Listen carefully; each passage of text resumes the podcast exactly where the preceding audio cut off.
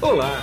Você vai ouvir agora um episódio do podcast Vida Moderna para ficar atualizado com o que existe de mais moderno e deixa a vida mais interessante.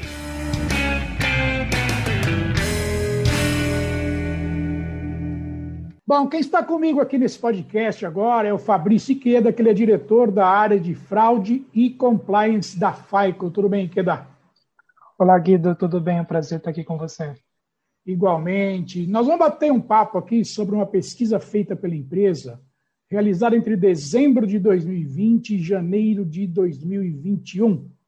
E foram entrevistados 14 mil adultos em 14 países: Brasil, Estados Unidos, Canadá, Reino Unido, África do Sul, Colômbia, México, Austrália, Nova Zelândia, Vietnã, Indonésia, Malásia, Filipinas e Tailândia, sendo mil pessoas em cada país. E queda para a gente começar. Qual foi o objetivo dessa pesquisa? Sim, essa pesquisa foi bem interessante, justamente nesse período que você mencionou, Guido, para entender esse novo comportamento do, dos consumidores. Né? Nós mesmos temos aí uma nova percepção né, de como queremos utilizar serviços e produtos financeiros e não financeiros. E o objetivo dessa pesquisa foi justamente entender essa transformação digital que acontece nesse momento. Né? Já vivemos aí é, um ano também desse período de pandemia e como essas novas tendências têm impactado esse perfil, esse novo perfil do consumidor. Né? Então, esse foi o objetivo da pesquisa, é, ter essa, essa visão mais nova desse comportamento do consumidor. Entendi. O que eu achei interessante foi o seguinte: acelerou bastante a abertura de contas somente pela via virtual, né? Isso aí detectou-se em, todos esses países, quer dizer, foi um movimento global mesmo, né? Um movimento global, né? Quando a gente olha aqui a pesquisa, né, compartilhando algum, alguns números com vocês, a média né, nesses 14 países foi que pelo menos 50% dos entrevistados ou da população, né, com uma tendência, já prefere abrir uma conta pessoal de maneira totalmente digital, né? E, e quando a gente olha para o Brasil, o Brasil se destaca ainda, acho que dos 14 países o Brasil tem a maior porcentagem né, comparado com os outros, dizendo que 65% da população estaria mais propensa a usar esses meios digitais para abrir uma conta financeira comparado a um ano atrás, né? Isso, esse número, né, do Brasil vem na frente até de países é, desenvolvidos como Reino Unido, Estados Unidos, é, Canadá, Austrália. Então, é, é um, o Brasil tem uma realidade bem interessante e uma realidade bem digital. Entendi. Isso ainda porque a gente tem uma população desbancarizada enorme, né? Dizer, é Correto. Isso. isso. é bem curioso. Existem N motivos, tá? A gente pode debater durante horas porque é. que o Brasil tem esse, esse, esse novo comportamento, né? Se destacando nos outros países. Mas o que a gente vê é que ao, ao, momento em que se vive no Brasil de combinar vários temas de temas regulatórios, né, de PIX, de Open Banking, demanda, as fintechs que existem no Brasil, existem um monte de motivos aí. É. Agora, como é que o consumidor encara a necessidade de validação de identidade? Porque isso é um complicômetro na história, né? Correto. Uh, os brasileiros eles estão né, abertos a utilizar esses métodos de autenticação ou de validação, né? Ah. É, o que a gente vê nessa pesquisa, por exemplo, que nesse, por exemplo, nesse processo de abertura de conta, 77% da população estaria aberta aí a compartilhar uma prova de identidade, né? Por exemplo, escanear um documento, tirar foto de um documento, uh, coisas nesse sentido. 51% forneceria é, os dados de uma prova de residência, né? Sim. E 66% forneceria o cadastro biométrico, seja impressão digital, foto, vocal, íris e outros fatores biométricos. E esse número é interessante porque, quando comparado na pesquisa FICO de 2020, é, houve um crescimento. Né? Em 2020, esse número era de 57% da população forneceria um dado biométrico, e esse ano, 2021, 66%. Né? Então, cada vez mais é um serviço de autenticação biométrica que a população realmente deseja. Entendi. Agora, uma coisa que me, que me ocorreu quando eu vi essa pesquisa é o seguinte: no e-commerce, o abandono de carrinho é alto, né? É um nó no sistema, né? isso. Quer dizer, muita gente começa a fazer uma compra aí, por causa de dificuldade de preenchimento de cadastro, por uma série de motivos, eles abandonam o carrinho. Né? No caso de abertura de banco de maneira virtual, existe um certo abandono de processo também? Existe um abandono e o que a gente vê nessa pesquisa FICO é realmente um número bastante expressivo, tá? É, compartilhando algumas coisas com vocês. Sim. O que a gente viu é se você não, se você necessita nesse processo de onboard, né, nesse processo de que eu estou preenchendo meus dados, e eu necessite que a pessoa vá visitar uma agência ou algum processo meio que disruptivo, né, que exige uma ação fora do canal, por exemplo, se eu estou no meu aplicativo preenchendo ali meus dados ah, pessoais, tirando foto do documento. Se eu começo a exigir que o cliente vá visitar uma agência ou que me envie documentos depois, coisas nesse sentido, o que a gente vê é que 18% vão desistir completamente de completar aquela ação é e 24% vão até um competidor, ou seja, 42% aí de perda de negócio né, para essa empresa. Quase metade é, desiste de, de, continuar nesse processo. É bem disruptivo. Pois é, quer dizer, quase que não muda em relação ao e-commerce. Quase que não muda com relação ao e-commerce, exatamente. Agora, como é que tá o, como é que o Brasil está posicionado aí quando quanto ao fornecimento de dados biométricos, hein? É, na verdade, esse fornecimento, né, a, a, a vontade ou desejo de fornecer, e não só desejo, mas a pessoa entendendo é, que fornecendo esse dado ele vai ter maior segurança, uma das perguntas da pesquisa foi um pouco focado nisso, né? ou seja, uma das perguntas foi o quão aberto você forneceria seus dados biométricos pensando em segurança. Tá. O que a gente pegou também, e como esperado, é que 43% da população estaria aberta a fornecer esse dado, sabendo que é para sua segurança. E 42% é, estaria também aberto a fornecer esses dados, sabendo que isso vai ser utilizado de maneira devida. Quando somamos os dois, os dois números, hum. Falamos aí de 95%, ou seja, essas pessoas, né, a população brasileira, e isso também está dentro da média é, mundial, né, da entrevista, dessa pesquisa, perdão, e 95% forneceria esses dados biométricos sabendo né, que isso vai servir para o seu banco para proteger a sua própria conta. Então, é um número bastante expressivo, né? acho que é um número que as empresas, que as fintechs, que os bancos é, devem considerar agora, é, sabendo que isso é uma tendência. Né? Acho que quando a gente traduz até para o nosso mundo como consumidor, Sim. é cada vez menos frequente você ter um usuário e senha, né, para acessar, por exemplo, o aplicativo. Sim. E agora utilizar mais biometrias para fazer esses, esses logins, né, esses acessos. Eu, até eu nem acabo lembrando aí de todos os usuários e senhas, então até facilita claro. você acessar esses serviços. Né? Exatamente. Tem uma, um dado da pesquisa aqui que eu achei bastante interessante também, que é o seguinte: quando os consumidores fornecem dados biométricos, ou seja, para quais setores da economia eles acham que eles têm algum tipo de dado biométrico, né?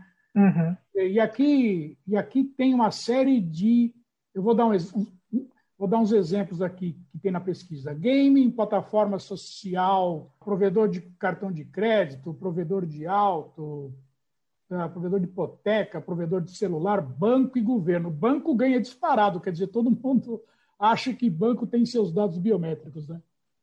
Correto. Bancos aqui, acho que pelo nosso dia a dia, parece com quase 80% né, da, da, das pessoas tem essa percepção que essa informação biométrica é utilizada por essa indústria, por esse segmento.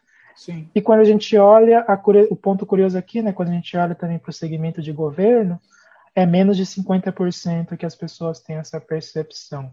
Quando, Exatamente. na realidade, é, é, ao contrário. O, o, governo possui realmente a utilização de informação biométrica acima de qualquer outro segmento. Acho que o exemplo Sim. prático disso a gente vê num RG ou numa CNH ou no cadastramento né, da base eleitoral, é, é. o quanto o governo possui as nossas informações. E, logicamente, não quer dizer que eles usam de maneira indevida, mas a percepção da população é realmente uma, popula uma, uma percepção um pouco enviesada. Né? Acho que é. é. mais questão do dia a dia, por estar tão acostumado em que o banco utiliza essa informação, acaba Exatamente. não percebendo que é o governo que realmente detém grande parte dessas informações pessoais e biométricas. É, o que eu vou falar agora é ironia, mas se tivesse Facebook e Google aqui, ia ser covardia.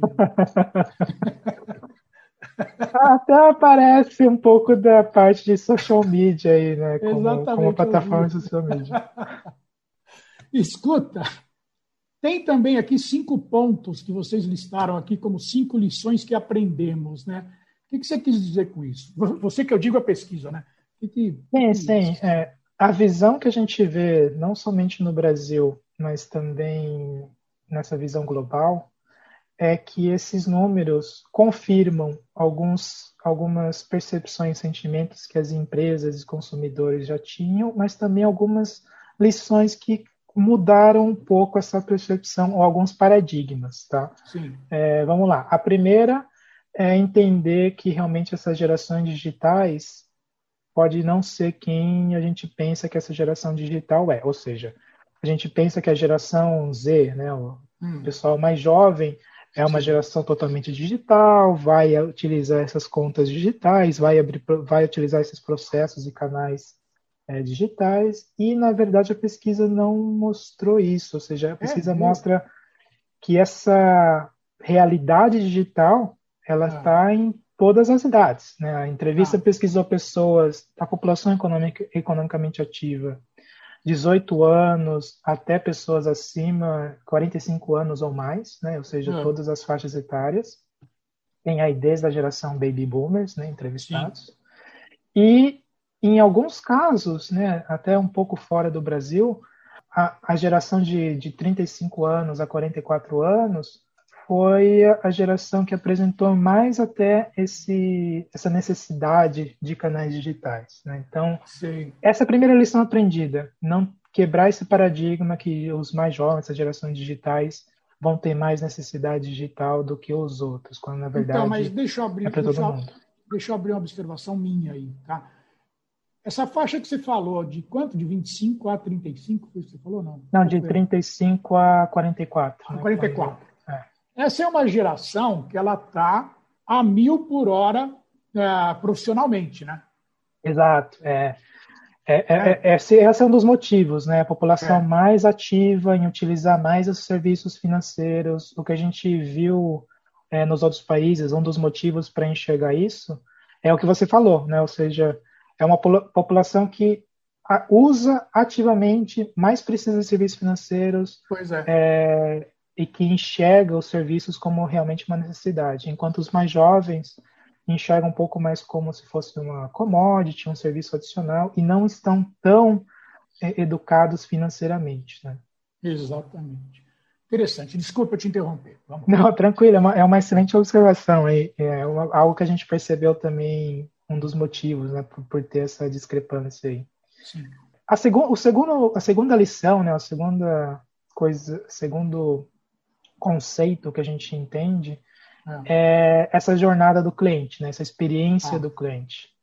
É, eu, eu acabei mencionando aqui o, o quando disruptivo pode ser quando você força alguém a visitar uma agência física, né? Ou você sair daquele canal, preencher documentos em outro portal, em, outra, em outro canal. Isso quebra toda essa jornada do cliente, né? Claro. É, e isso faz com que não só se perda uh, um negócio, né, se perda a questão de você ter aquele cliente, aquela pessoa, aquela empresa como, como parte do seu portfólio, né, do ponto uhum. de vista do banco, ou ele vá para um competidor. Então, esse é um segundo ponto que a gente vê, que essa disrupção do processo da, da experiência do cliente é super importante. Né? Ah, o terceiro ponto é a questão biométrica. Acho que se a gente olha alguns anos atrás, existiam aí alguns paradigmas né, de ah, não quero fornecer meu dado, não quero que, que os bancos ou que o governo utilize os meus dados. É, e, na verdade, isso acaba mudando. Né? O que a pesquisa mostra é justamente quantas pessoas estão realmente abertas a fornecer esses dados, sabendo que isso vai garantir maior segurança né, para o seu, seu, seu processo de autenticação, para suas transações ou uma abertura de conta que ele vai fazer, tá. quanto os bancos e as, as empresas financeiras também vão estar é, mais seguras em garantir que aquela pessoa é realmente quem diz ser. Né? Então, Sim. esse é o terceiro ponto. O quarto ponto está associado com relação a essas perdas de negócios, né? ou seja, eu mencionei sobre a jornada e experiência do cliente, mas isso está super relacionado com as perdas de negócio. Não é somente, não quer dizer que agora né, uma empresa financeira vai abrir, vai usar um app, vai colocar processo de autenticação, vai utilizar essas novas tecnologias, mas ele tem que saber como fazê-lo, né? Tá. É, eu tenho que ter uma experiência do cliente alinhada com a expectativa de cada um. A gente fala Sim. muito sobre customização de serviços ou personalização, a gente vive numa época de hiperpersonalização. Então, Sim. todos nós queremos ter uma experiência única, ser tratado como um indivíduo. E isso é curioso que em algumas fintechs ou até alguns bancos, tá, é, tem criado aplicativos que se auto-adaptam com o comportamento ou perfil de cada um. Quer dizer que eu vou baixar o aplicativo do banco A, né? Hum. E o Guido baixa o mesmo aplicativo.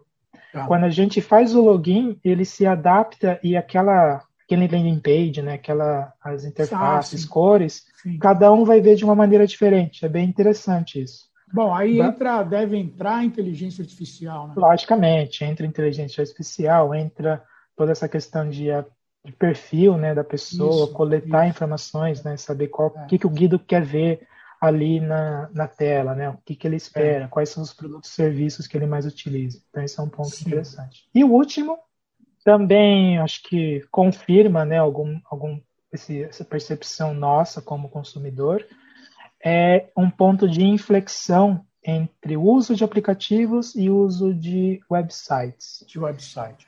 É, ou seja, cada vez mais a população brasileira utiliza aplicativos e utiliza menos websites, né, ou seja, a página web ali que, de uma instituição financeira.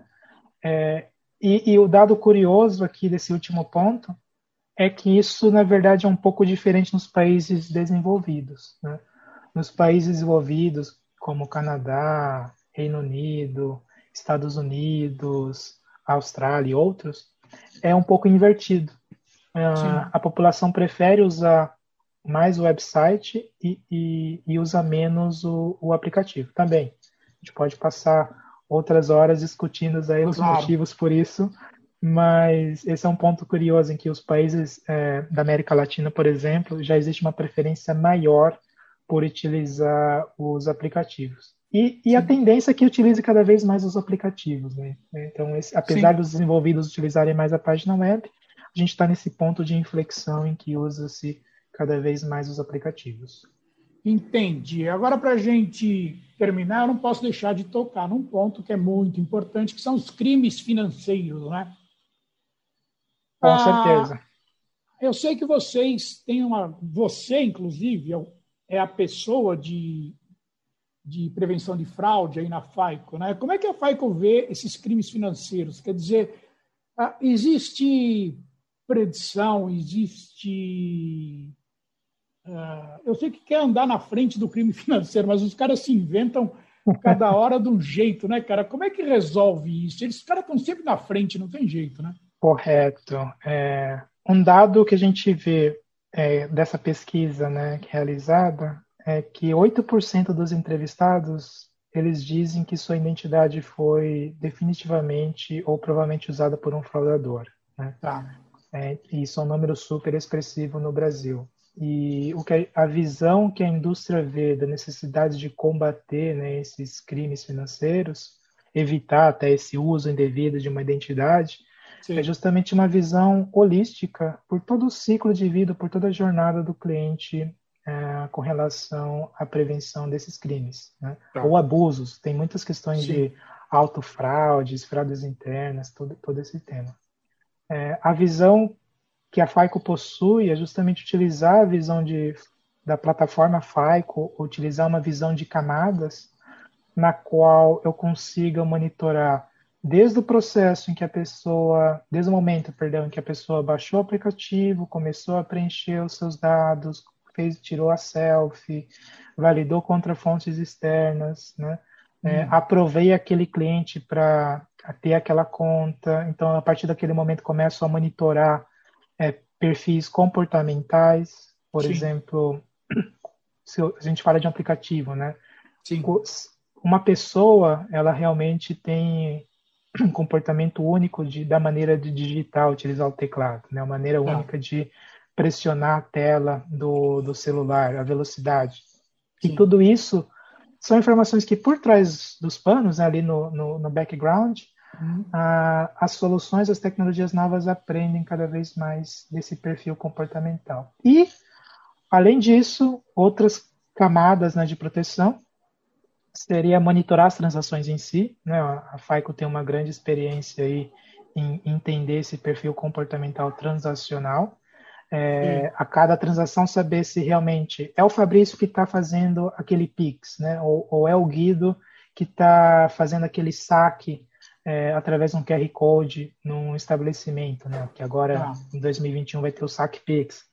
E, e, por fim ter essa visão de compliance, de como proteger tudo isso. Se, ou seja, quando a gente olha todas essas camadas de proteção, a gente começa mitigar os riscos em diversos pontos ou em diversos possíveis pontos falhos do, do ciclo de vida do cliente. Essa é a visão né, da, que, a, que a visão da plataforma FICO oferece, a visão que o mercado necessita também está trabalhando nesse sentido, resolve né, ou mitiga a questão do que você mencionou antes, Guido, de, ou seja, evitar a fraude é realmente uma coisa desafiadora, parece que a gente é está sempre um passo ou dois passos atrás, mas ter, começar a ter essa visão holística, não trabalhar mais em silos, é realmente o que o mercado busca.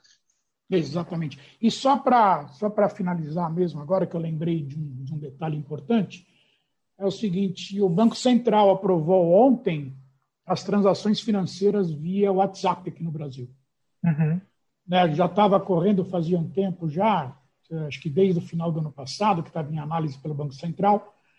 E ontem ele bateu o martelo e falou que autorizou, mas o WhatsApp vai demorar um pouquinho ainda para colocar transações financeiras na plataforma, né? Isso chega a ser um, uma coisa, um complicômetro aí para o mercado em questão de segurança ou como é que você, como é que você vê isso? Não a, opinião aí, nossa. Aí nos Estados Unidos, você está falando de Miami, né? Aí Sim. nos Estados Unidos, o WhatsApp já faz transação? Não, o WhatsApp não faz transação nos Estados Unidos. O WhatsApp não é tão difundido nos Estados Unidos como na América Latina, né? Sim. É no Brasil. O Brasil é um dos top, está entre os top 10 ali de, de países que mais utilizam o WhatsApp. Os Estados é. Unidos não, é um pouco diferente. Mas essa, essa alteração né, que houve em essa aprovação do WhatsApp está alinhada com a questão de Open Banking, que começa a entrar em Isso. vigência esse ano. Né? Isso. Com o Open Banking, o modelo do Open Banking brasileiro né, se baseia em, em melhores práticas de, de, outros países, um deles o Reino Unido. E, e, esse conceito de Open Banking traz uma entidade chamada é, é, iniciadora de pagamentos. Né? Ah. E, e, o WhatsApp entrou nesse segmento de iniciador de pagamento. É, ou seja, é uma visão que o Bacen coloca o WhatsApp nessa possibilidade de iniciar pagamentos é, de outros tipos de transações, né? Então isso quer dizer que o WhatsApp poderia começar processos de débito, transferências, PIX Sim. também envolvido. Sim. Mas o, a, a, diferença é que no final do ano passado, né, quando começou o Pix, que o, até o Banco Central tinha barrado um pouco essa questão do WhatsApp Pay, foi é. porque estava associado com o Facebook Pay. Isso, exatamente. E agora ele aprova isso, mas ele deixa o Facebook Pay ainda em discussão. Né? Então, quer dizer que o WhatsApp Pay a partir de hoje, ele poderia iniciar transações, mas transações de meios de pagamento já existentes, né, como é. Pix, De, DOC, TED, cartões, etc. Mas não é. É, exclusivamente do Facebook Pay, exato. E, e, e, respondendo essa pergunta, né, isso traz um complicômetro? Não, a visão é que isso está alinhado com essa estratégia do Open Banking pode trazer ah, alguns riscos né, transacionais, alguns desafios para monitorar essas transações, mas são desafios que, com ou sem o WhatsApp Pay, a questão do Open Banking já teria. Né? Então, Sim, isso está sendo bem tratado pelos grupos de trabalho, pelos participantes aí desse, dessa nova regulação do Open Banking. Entendi. Eu quero agradecer bastante o tempo que você despendeu comigo aqui. Eu sei que a tua agenda ela é bastante concorrida. Você separou esses minutos para mim. Muito obrigado, viu? Obrigado a você, Guido. Sempre um prazer aqui estar com vocês. São, são assuntos bem interessantes que a gente discute aqui. Pode sempre contar com a gente. Tá ok, obrigado. E aqui é Guido Orlando Júnior, diretor de conteúdo do portal Vida Moderna, que você acessa em www.vidamoderna.com.br. Tchau. Você acabou de ouvir um episódio do podcast Vida Moderna. Assine grátis nos apps Spotify, iTunes, Deezer, Tuning, Google Podcast e Android Podcast.